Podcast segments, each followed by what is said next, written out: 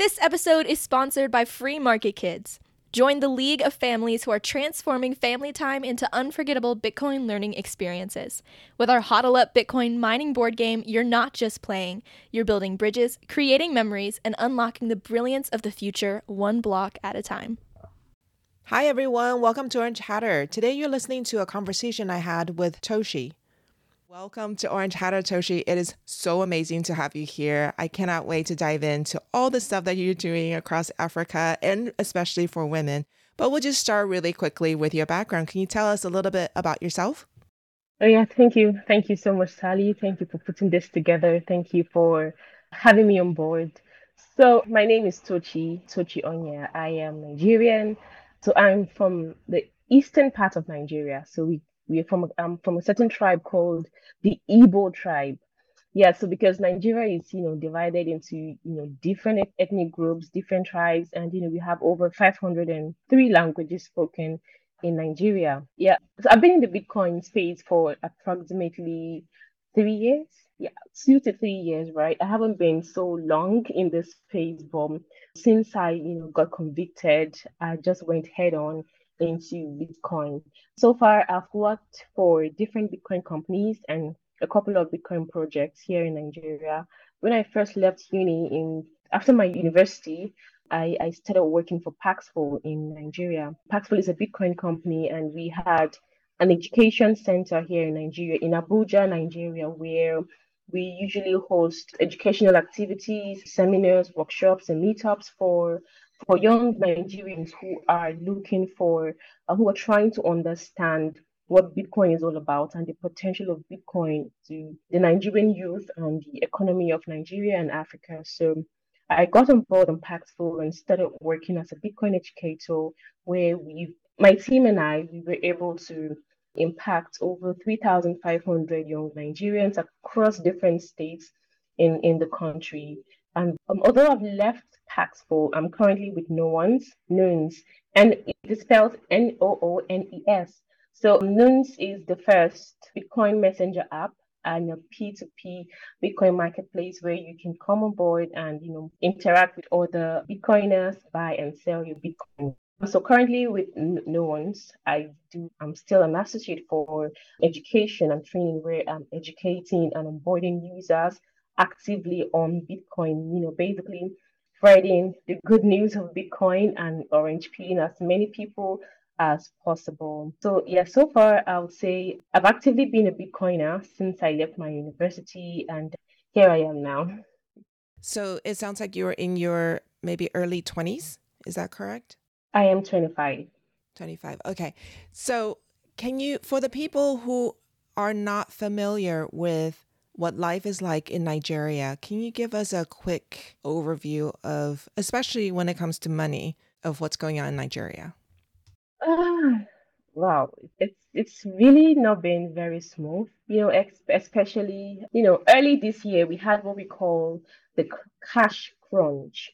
So last year, um, towards the ending of last year, the Central Bank of Nigeria decided that they wanted to redesign the old Naira notes, particularly the 200 Naira notes, 500 Naira notes, and the 1000 Naira notes. So according to them, in the you know constitution, that the currency is supposed to be redesigned every eight to 12 years, and it hasn't been it hadn't been done in a really long time, and so they wanted to embark on that journey to redesign those particular um, Naira notes. And so the process wasn't a very smooth process because the CBN, CBN is Central Bank of Nigeria, so the CBN gave a particular deadline for the circulation of that old Naira notes design because they wanted it to be out of circulation. Hence, the banks should stop giving out that money, that particular old Naira design to the people and whenever people come in to deposit the old Naira note, it should remain with the bank without it going back into circulation again. But this wasn't the case. It kept the old Naira notes kept circulating and circulating, and then the deadline kept, you know, approaching. And the, you know, the central bank gave like um, an ultimatum that once it gets to this particular date, that old Naira note becomes invalid. It's no longer a legal tender. So it's kind of like give an uprising, especially when we got to the deadline And you know, CBN the central bank was like, oh yeah, we've gotten to the deadline, nothing's gonna happen. And so we see lots of people at ATM points have forming long queues just to be able to get, have access to the newly designed Naira notes. And because, of course, the newly designed Naira note wasn't already in circulation. In fact, I would say it was on a scale of one to 10, I would say like just two over 10 of that of the new design of the Naira note was already in circulation. So it was crazy. In the whole 36 states of Nigeria, not a lot of people had access to the new to the new design of the Naira notes. Hence, people were beginning to form long queues at different ATM points, at different banks. People were forming long queues for hours. Some people would stay for more than 12 hours just to be able to have access to the newly designed Naira note. And, you know, at some point I had to make trips to several locations, you know, to see what really is happening. And I think I should still have some of the videos. I don't know. So I started making videos so that people would see what really is happening. And it was crazy and it was devastating. You'd see people would come out as early as 6 a.m. just to be able to withdraw their own money. And at the end of the day, they would not even be able to have access to the money because at the end of the day, you see the ATM machine would the ATM would stop dispensing cash and you see these people who have left their house since 6 a.m. stranded with no money at all. So it was really, really devastating. There was no money. People, for the first time in Nigeria, people didn't have fiat to buy and sell or to make payments for stuff because for a long time, Nigeria, cash is king in Nigeria. A lot of people still use cash to buy things, to make payments, and you know, all of that stuff. So cash is still king in Nigeria. So it was really devastating for business owners, for families, and, and all of that. So thinking about how the whole financial ecosystem has been, you see that there's a whole level of control. You know, the central bank, oh, or I would say a certain a certain group of people have so much control about money.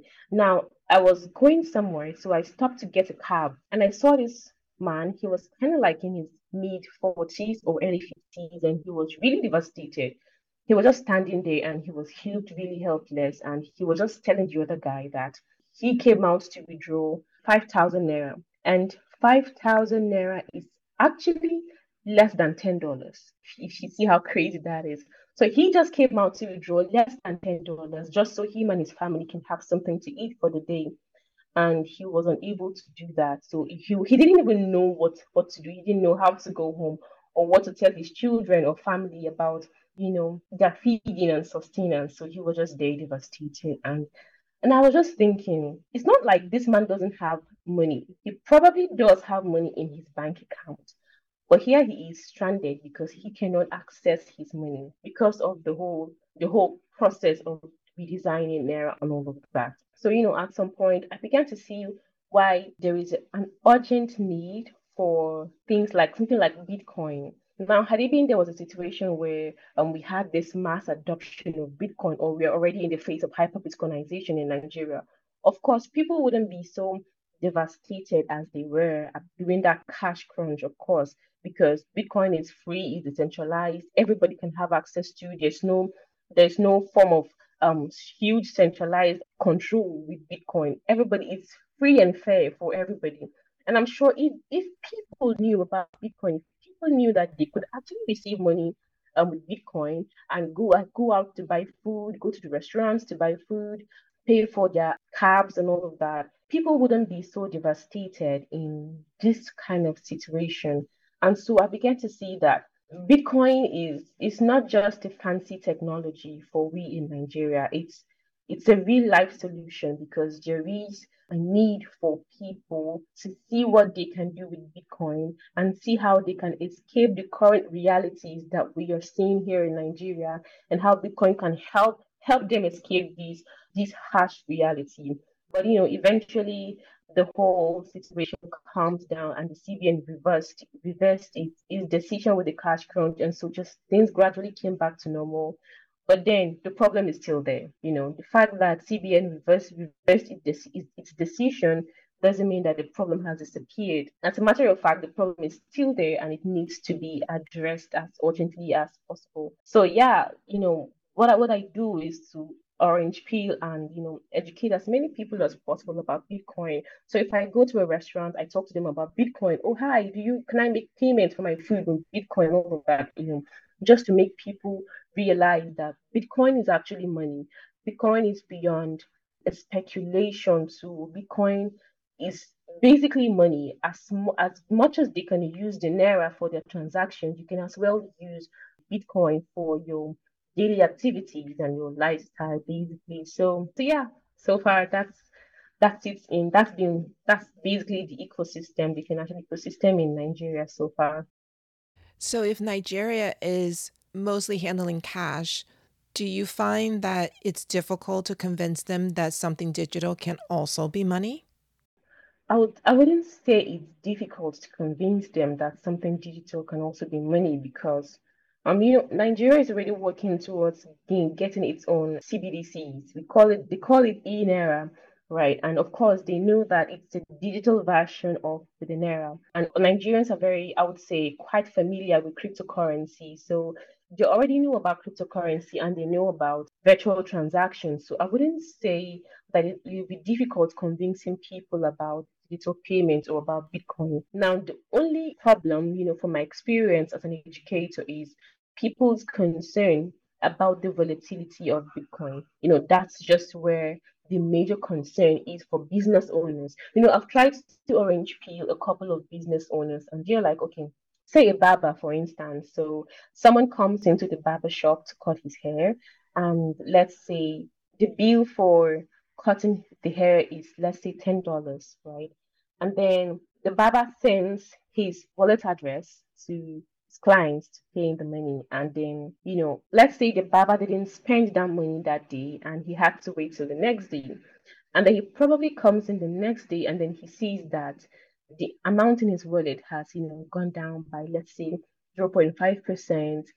I'm sure nigerians would get frantic. They'll be like oh what has happened to my money? Where is my money? Where did it go to? and all of that. So that is usually I would say it's that's what makes it difficult in my experience, you know, orange pilling people, especially business people, because I feel like I believe that if we able to orange pill as many business people as possible. Now when I mean business business people, I, I mean Nigeria has a lot of small business owners. As a matter of fact, the last time I checked, we have Nigeria has over 500,000 small businesses right? And all of these businesses, of course, they make transactions, they send and receive money, they buy and sell and all of that. So if we are able to orange pill as many small business owners as possible, making them see that yeah, you can receive you can receive payments in Bitcoin and you can as well make payments in Bitcoin such that they can have that the Bitcoin logo on their shops and stalls so that people can see that oh yeah, Bitcoin is accepted here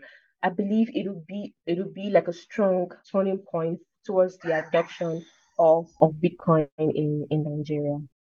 Yeah, I think that's that's one of the the sort of questions on the top of the list when I talk to people who are not Bitcoiners yet is well, okay, I buy Bitcoin and then what? Like how do I spend it? And of course that comes down to how many businesses accept Bitcoin in exchange for their goods and services.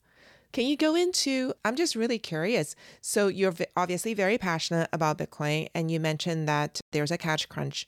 But what, what was life like for you growing up in Nigeria when it comes to the handling of money, whether it's through just hearing your family and friends talk about money, or do you guys experience like a lot of inflation crunch? Or, I mean, just help our audience understand a little bit about like what it's like to grow up in Nigeria. Um, Hmm, interesting question. So I would say Nigeria has Nigeria has this. I think the major problem in Nigeria right now when it comes to finance, when it comes to money, is the level of inflation. It's crazy how inf- what's what we are seeing now with inflation. In fact, I think we are currently in a stage of hyperinflation in in Nigeria because you know growing up, of course. Okay, let's look at the exchange rate for instance. Currently, the exchange rate for, between Naira and the dollar as at today is 904 Naira for one dollar. And previously it wasn't so. Like we've had, at some point, we were having 100 Naira to one dollar. But now, from 100 Naira to one dollar, we are now having 904 Naira to one dollar. And you know, Nigeria is an it's an economy that depends, that highly depends on importation, right? We are always importing a lot of things. 80% of consumption in Nigeria is imported. Imported meaning, meaning that we have to spend dollars to import these things and export is really the ratio of export we have in Nigeria is very minimal to help us curb, you know, or balance the exchange rate. Now that's it for that. You know, growing up, I always hear people talk about how the exchange rate between naira and dollar just keeps getting bad. And you know, while while like you know kept you know when I started understanding things, you know, it, began to make sense to me how you know the the whole exchange rate has started affecting even the standard of living for people in Nigeria. Thanks for joining us today and learning with us today. If the discussion with our guest resonated with you and you would like to dive deeper into the world of Bitcoin, don't miss out on joining the Orange Hatter Women's Reading Club. The meetup link is in the show notes. Also, if there are women in your life whom you think would both enjoy and benefit from learning more about Bitcoin, please share Orange Hatter with them. Until next time, bye!